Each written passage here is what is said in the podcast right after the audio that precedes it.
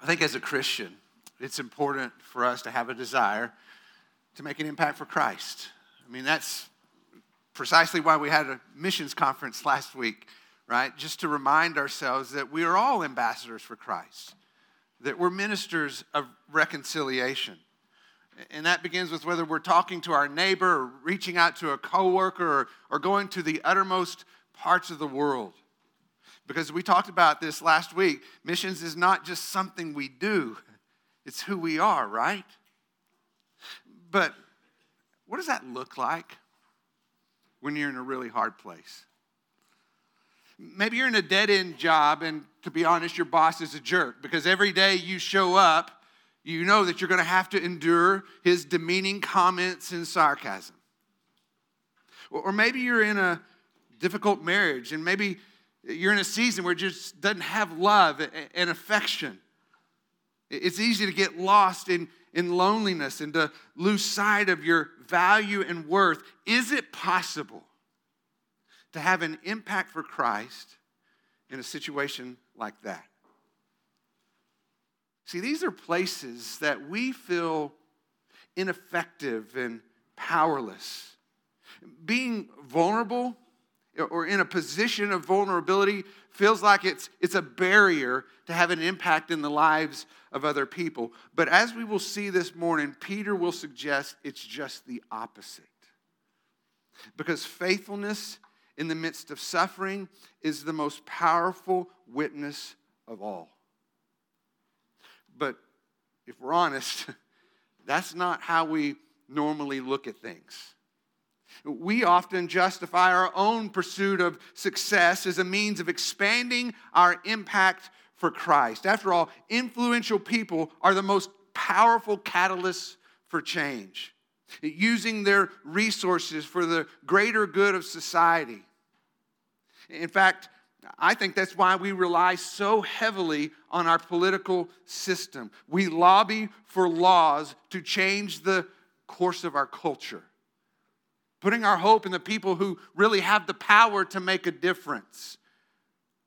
But the truth is, we don't need more governmental reform. What we need is a revolution of love.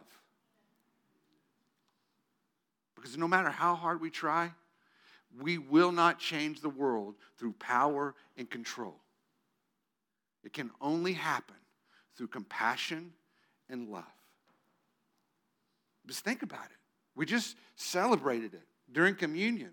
The greatest impact the world has ever known came through Jesus Christ. And what did he do? He laid down his power in order to demonstrate his love. His faithfulness in the midst of suffering is why we are saved. Jesus started the revolution of love. And when we belong to Him, we are called to carry it on. So before we look at the word together, let's go to the Lord in prayer. Uh, Father, as we come before you and enter into a time looking at your word, we want to do so humbly. We want to be willing and have a teachable spirit that allows you to speak truths into our lives that may be counter to what we have believed to be true through our experience. You call us to something very different than what is happening in the world around us, and therefore it's very hard sometimes to accept and receive what you say is true when so much around us says something different. And so, Lord, I would just ask on, behalf of the people in this room as we listen and look at your word together that you would penetrate deeply past those preconceived ideas and penetrate our heart deeply with the truths we are called to follow because we belong to you. Lord, we entrust ourselves to you. And we are relying on your Spirit to speak through your word into the hearts of your people for the praise and glory of your name. Amen. All right, if you would, turn to 1 Peter chapter 2. We'll pick up where we left off a couple of weeks ago now, um, in chapter 2, verse 18. Some challenging passages, so let's, uh, be prayerful for one another as we walk through this together. Uh, chapter 2, verse 18. Servants, be submissive to your masters with all respect, not only to those who are good and gentle, but also to those who are unreasonable. For this finds favor if, for the sake of conscience toward God, a person bears up under sorrows when suffering unjustly. For what credit is there if, when you sin and are harshly treated, you endure with patience? But if, when you do what is right and suffer for it, you patiently endure it, this, this is what finds favor with God. So, last time, and this is important for us to remember, we talked about the transition that Peter made in his letter back in verse 11, where he shifts his attention from the redemptive work that God has done in us to how this should impact those who are around us. Helping us understand what it means to live a Christian life in a non Christian world, which is incredibly relevant to us because this is exactly what we are called to do and who we are called to be fulfilling our purpose as a royal priesthood in a pagan society. But we cannot capture the power of what Peter is saying without understanding the context in which it was written. Otherwise, we risk interpreting the text through our own cultural lens, and we end up with something very different than what Peter originally intended. Because understanding context is what drives the accuracy of our interpretation. We, we see a great example of that beginning in verse 18 when Peter instructs servants to be submissive to their masters. Because when we read that through our cultural lens, we think about racial slavery in our recent history. It was an abusive, dehumanizing system based on what was perceived to be an inferior race.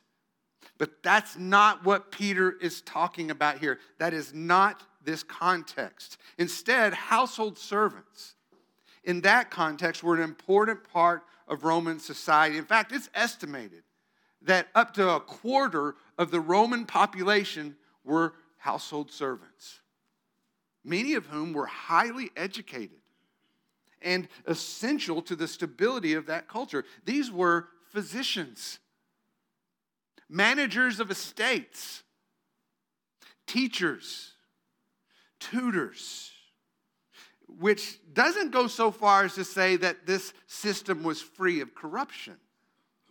Peter recognizes that fact in verse 18 when he says, Some of your masters are good and gentle, while others were unjust and unreasonable.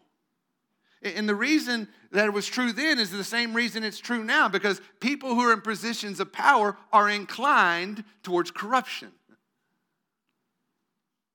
But I want you to notice that the same counsel from Peter applies to both groups. He doesn't tell one to be respectful and then the other one to rebel. He calls on all servants to be submissive, patiently enduring, even when they suffer unjustly. Which sounds so strange in our modern context because we are hardwired to fight against unjust systems. Am I right? We need to stand up for our rights when we're not being treated fairly. But Peter says, patiently enduring injustice finds favor with God. For what credit is there, Peter says, if you sin for being treated harshly? In other words, returning evil for evil only adds injustice to an already corrupt system. Instead, Christians are called to overcome evil with good. It's a revolution of love. And although Peter is addressing servants in this section, we need to be clear that he's speaking to all Christians. Because back in verse 13, we already learned when he says, Submit yourself, speaking to all Christians for the Lord's sake to every human institution. He goes on in verse 16 and says, don't use your freedom as a covering for evil. Again, don't use evil to try to overcome, uh, or don't overcome evil with good. Instead, start a revolution that's based on love. Christians should live out their calling of obedience to God, even in the midst of injustice, devoted to what is right in a world that has gone wrong. Because the transforming work that God is doing in us is how He impacts the world around us.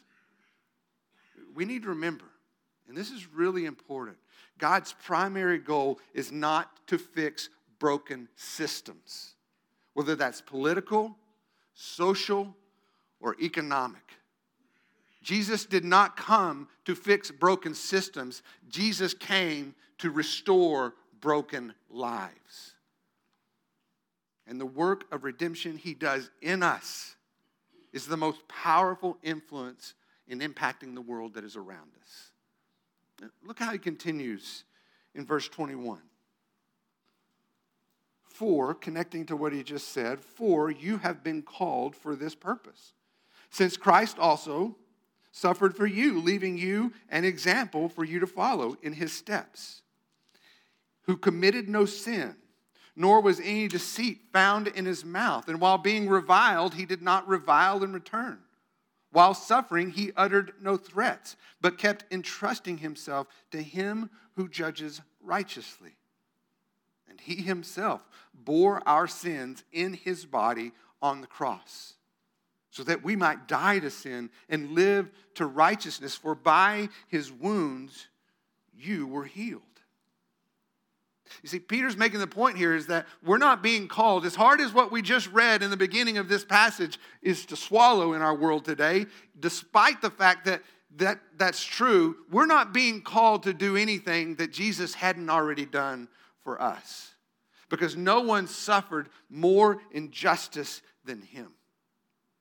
He, was crucified as a criminal, even though he committed no sin. He, he did not return evil for evil. There was no righteous anger in his response. Even when he was reviled, he, was not, he did not revile in return. It says he uttered no, no threats, remaining silent, like sheep being led to slaughter. He entrusted himself to him who judges righteously. You see, even though he had all the divine power and authority to overthrow an unjust and corrupt system, Jesus laid down his power, surrendering to suffering in order to bring salvation to the world. Philippians goes on in verse 5 of chapter 2 and says, or Paul says in Philippians chapter 2, verse 5, have this attitude in yourselves, which was also in Christ Jesus, who, although he existed in the form of God, did not regard equality with God a thing to be grasped. He emptied himself of that and taking on the form of a servant. And being made in the likeness of men, being found in appearance as a man, he humbled himself by becoming obedient to the point of death, even death on a cross. Jesus bore our sins in his body on the cross, patiently enduring unjust suffering so our sins could be forgiven. He became a suffering servant in order to bring salvation to the world, leaving us an example, as Peter says in verse 21, that we are called to go and do the same. Which is only possible because as Peter highlights, we have died to sin. You see, God broke through our heart of rebellion. God broke through that demand for what's right and what's fair in order to bring salvation and righteousness so that we could in turn live for righteousness. Is why Paul says in Romans chapter 6, verse 6, knowing this, that our old self was crucified with Christ in order that our body of sin might be done away with so that we would no longer be slaves to sin, for he who has died is freed from sin. For by his wounds, Peter says, you have been healed. What's interesting about this is that most of the verses here in, these, in this passage that I just read are either an allusion to or a direct quote from Isaiah 53, a prophecy about the suffering Messiah, which, by the way, is a prophecy that Jews both then and, da- and now want to avoid because they don't want a suffering Messiah, they want a conquering king. And before we get too judgmental, I don't know that we're all that different. I think that's why this passage is so uncomfortable. We want to impact the world through victorious power, not patiently enduring injustice. But Peter's making the point. The greatest witness possible does not come from success and prosperity. It often comes through faithful obedience in the midst of unjust suffering, walking in the same spirit that was also present in Christ, who came, again, not to be served, but to serve and to give his life as a ransom for many. You see, faithfulness in the midst of suffering is how the gospel came to life. And as followers of Christ, we are called to the very same courageous faith. Look at how he closes this up in verse 25. He says, For you were continually straying like sheep, but now you've returned to the shepherd and guardian of your souls.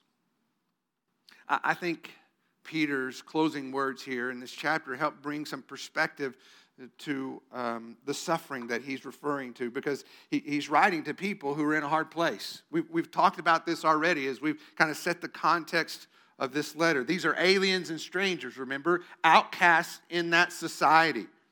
Some were being persecuted because of their faith. They were being ridiculed for following biblical values. As we see here in our passage this morning, others were suffering injustice, having to, endure hardship and unreasonable uh, care.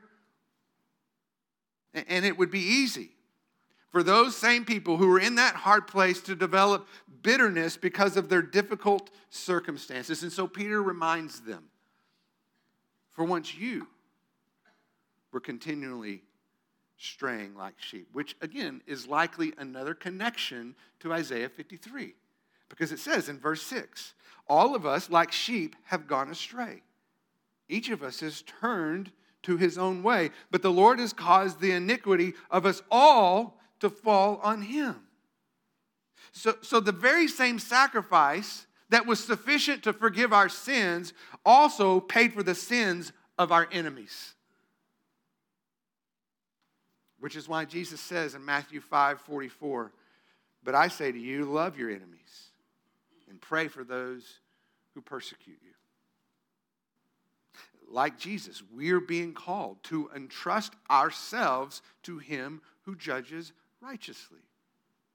It's interesting as I prepare for this passage um, because it had such a connection to what we've been walking through in Regen this past week when we've been talking about forgiveness. Because we learn that forgiveness really doesn't involve the other person or, or, or, even require them to respond in a certain way. Forgiveness is between us and God, where we release our claim for justice and we give it to God so that we are now set free to love instead of harboring bitterness and seeking vengeance. So instead of focusing on the suffering they were enduring, Peter reminds his audience of the forgiveness they have received. As Paul reminds us, we talked about this other, earlier. We've been rescued from the domain of darkness, we've been transferred into the kingdom of his beloved Son, in whom we have redemption and the forgiveness of sins. We, we live by a whole different economy as a child of God. Jesus is the shepherd and guardian of our soul. In other words, there is never a time, no matter how, we are guarded by his grace, we are guided by his love. As Jesus promises in John chapter 10, verse 27, my sheep hear my voice, and I know them, and they follow me and I give them eternal life, and they will never perish, and no one will snatch them out of my hands. I think these are really comforting words, especially in the context of a, a, really challenging passage, as was the last one we did, right? When we talked about submitting to governmental authorities. Because Peter doesn't give conditions to either commands in either situation, suggesting that we give respect where respect is earned. He doesn't leave room for us to somehow argue, I'll treat them right, whether it's the government or my spouse or my boss, once they treat me right. He's calling us to submit even in the midst of suffering, which stirs all kinds of questions and all sorts of dilemmas, doesn't it?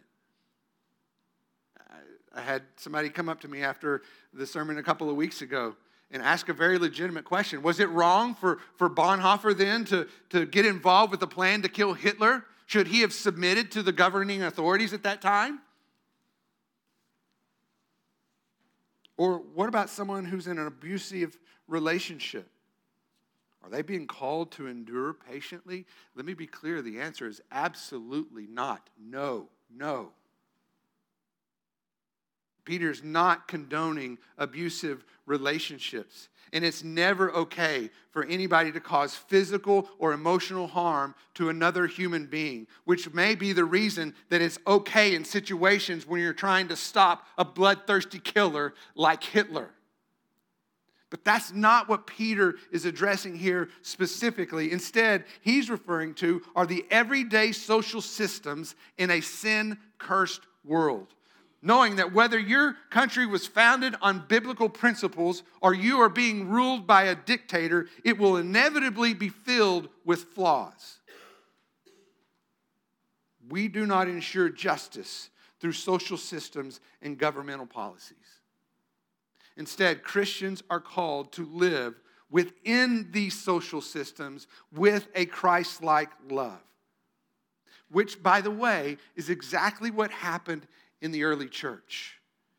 And they changed their culture through a revolution of love.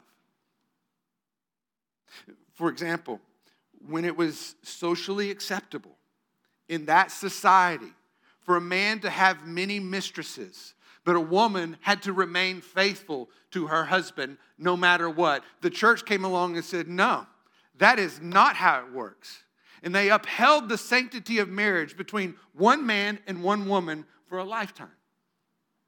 When the society looked at widows and said they have no value and worth outside of a marriage relationship, therefore we give no support to them, the church came along and said, no. They have absolute value and worth. They embraced them and brought them into the church community. And as a result of these things and many more, I want you to know that women flocked to the early church because of the dignity and respect that they found in that place that existed nowhere else in the world like it. The church grew, became influential because of their care for those in need.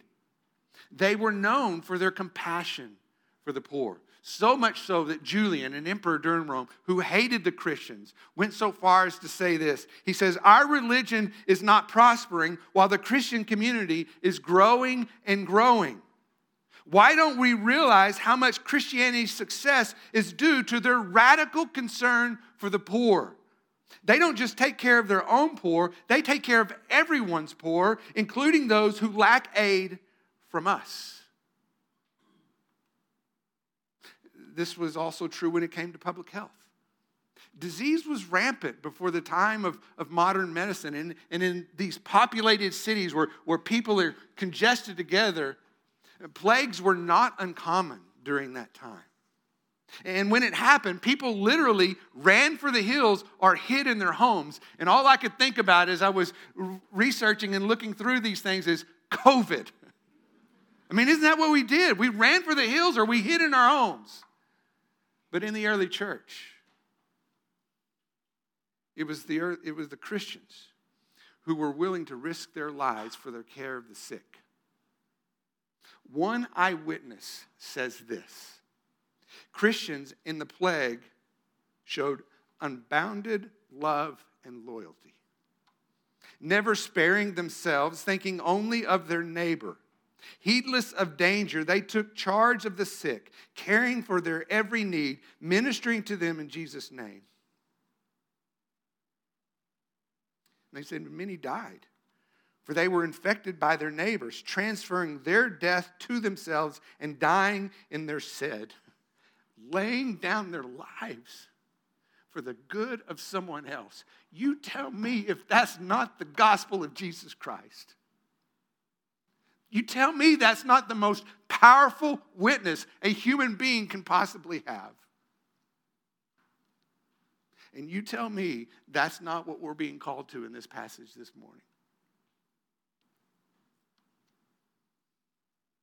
Faithfulness in the midst of suffering is the greatest witness of all. You see, this is someone who doesn't just admire the example of Jesus, it's the person who's willing to actually mirror his life and walk in the same way that he did. Changing the world with love. Let's pray.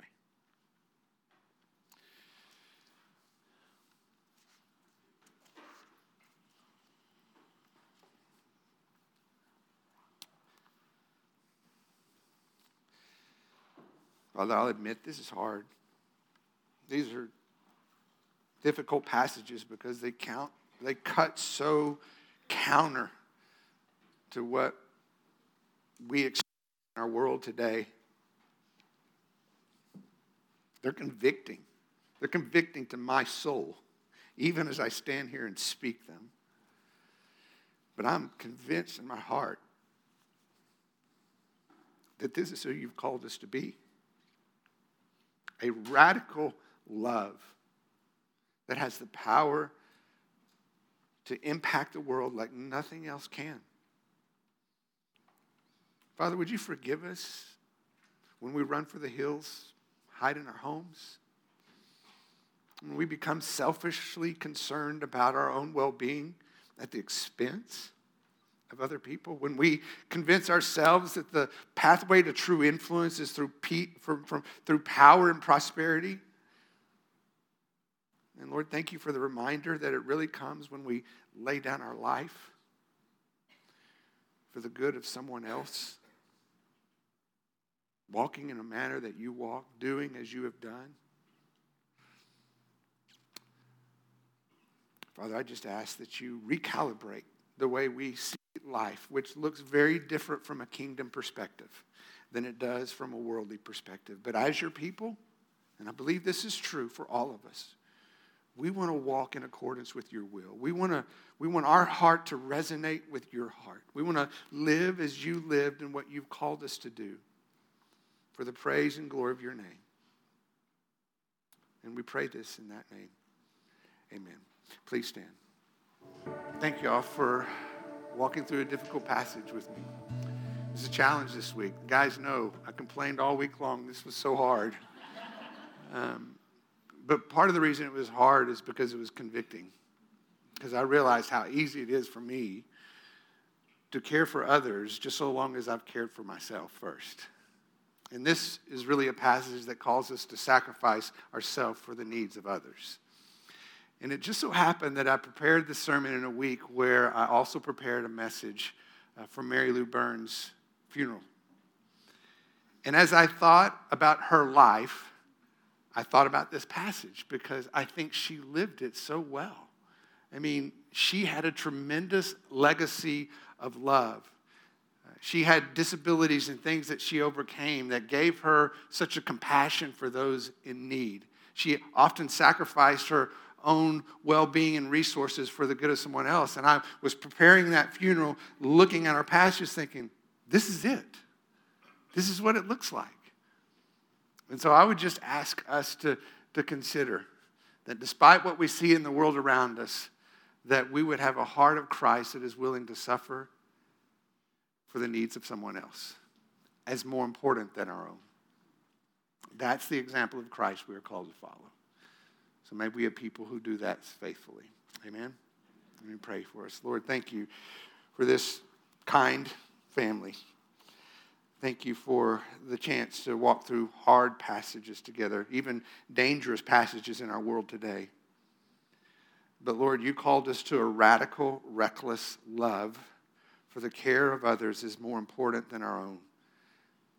And so, Lord, I just pray that we would live that out faithfully, not just admiring your example, but actually following that example in our sacrificial love for others. Father, thank you for this necessary and timely reminder. And may we live it out faithfully today and in the days ahead to the praise and glory of your name. We pray this in the name of our Savior who sacrificed his life for us to bring salvation to the world. And we pray this in his name. Amen. Have a great day.